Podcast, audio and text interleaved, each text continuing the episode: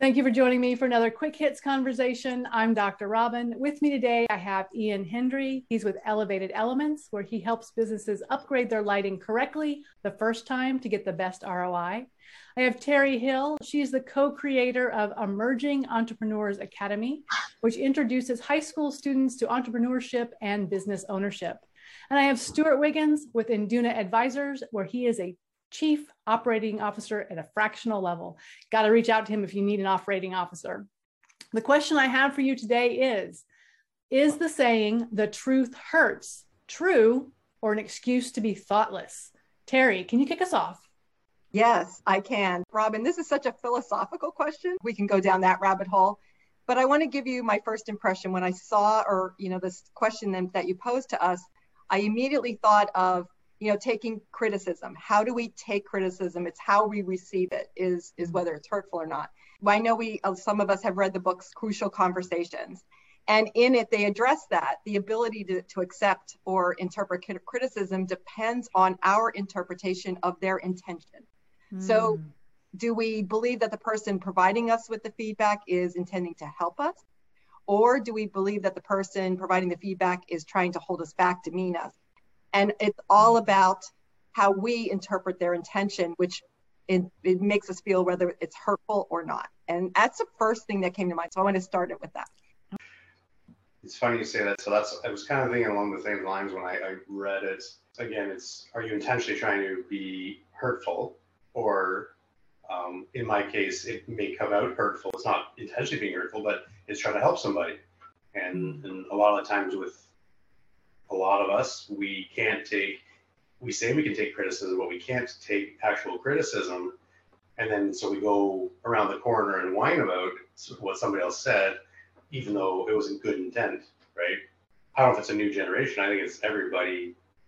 And until you get to a certain point in your life, you can accept and be able to really own who you are is what it is, right? Mm-hmm. To, to own those criticisms or judgments or Uh, helpful hints, if you will. Okay.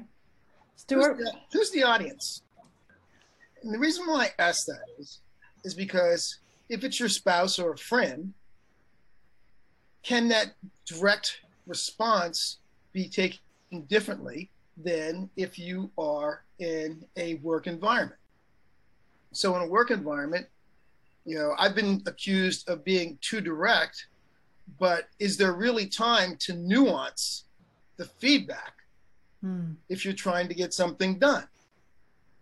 Whereas if it's in a personal relationship, then more direct communication, most likely from my perspective, is less hurtful. Unless you're in some, like with your spouse or something, and you're in a more heated discussion, mm. then you have to be able to gauge the response of the audience. So the truth doesn't really hurt. It's not the truth.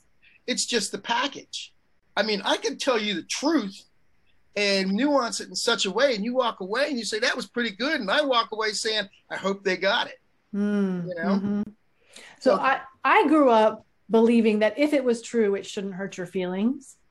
Mm. And I can definitely tell you that as a young woman, first in, you know, because I first started working in the corporate world when I was nineteen years old, I was not very nice to people. Like I said things that were hurtful in a way that I, I wasn't careful, and I had to learn to be careful. So I feel like when someone says, well, the truth hurts, it's an excuse to not be careful. That's my opinion. Are you going to tell somebody they're overweight?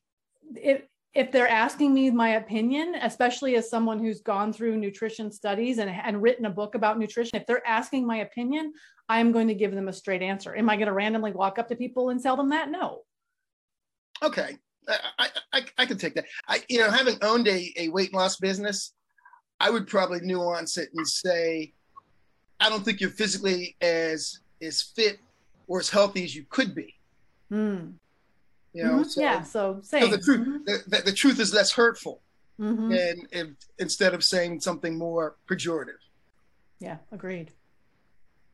Well, I, on that question, if, if I'm asking if I'm overweight, I probably believe I am, mm-hmm. you know, and I'm hoping somebody's going to discount what I think, but I shouldn't be surprised if they, if they agree. What is really the truth?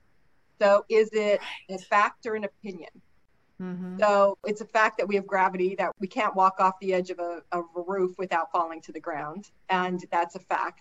But it's an opinion that if I'm overweight or if I'm healthy or, you know, it's how do I feel about it? Mm-hmm. So I find, I know a lot of people that I work with or I see, they tend to ask a question. They tend to ask people around them who may not be experts, who may not really understand um, what they're trying to achieve. And then they they take their opinions as truths mm-hmm. and use that to guide their, their decision when it's really just an opinion. So what is truth? It's the truth is through somebody else's eyes. And do you mm-hmm. view that as a fact or do you view that as a, an opinion? So, well, and that's a good point, because I do feel like if, if someone asks you a question and you have to tell them a hard truth, one of the best things you can do is bring data. Mm-hmm. Like say, well, let's look at this. And I mean, especially when I work with clients, I'm not going to tell them you should do this or you should do that. Because to your point, Terry, it, they might be my opinion, but I can certainly say in the past, I've seen if someone did, then this happened. What are your thoughts about that? And we can have a good conversation. And I think that's very different than coming at someone and being like, oh, you did this wrong. Yeah, I agree. Ian, what are your thoughts at this point? I hear, I, think, I see I think, your, I see smoke. Yeah, well, it, it's, uh, I think it depends on the context of what you're talking about too. And in where you are in your life, like you can handle, certain people can handle being told anything and everything except on their physical being, mm. right? But their project that they worked on, they think is beautiful, and you tell them their baby's ugly, right? Because that whatever they created doesn't isn't really appealing. They can handle that more than their own physicality versus mm-hmm. that somebody beside them could be quite the opposite, right? I think it just depends on what it is, but I mean, going to what Stuart's ta- talking about and just being political, I guess you could say, about how you say things, it doesn't change the message to me. It's still on their shoulders to say someone shared feedback and I can't, whether it's, I mean, again, I'm not going to go and say you're fat or you're ugly or you're stupid or, you know what I mean? Like, obviously, I'm going to use those words, but you could be pretty blunt, I think, without having to baby the situation. Well, that's an interesting question. Like, where is the line between being blunt and beating around the bush so much that people can't even understand the message you're trying to give them? Because I think you can go too far into trying to be kind, that, because I say that to people when I teach communication conflict resolution. If you're not saying what you mean, no one's going to understand it, but you have to say it nicely. You can't just be hurtful. So I feel like if someone says, oh, the truth hurts, that's an excuse. But if someone's trying, I'm willing to give them the benefit of the doubt. Right. You have to be able to communicate effectively enough so that you can tell the truth regardless of whether it is going to quote unquote hurt. Listen, in most cases, people already know the truth. If you fire somebody, they're not surprised that they got fired. They knew that it was going to happen. It's mm. just the same token if someone's grotesquely overweight. I mean, they know they're overweight. You can't mitigate it by saying, well, it's not healthy. But you could say it in a way where they think, okay, I get it. It's like you with facts, all right? Are you going to tell a flat earther that the world is round? Or are you going to come to them with facts and say, the world's not flat?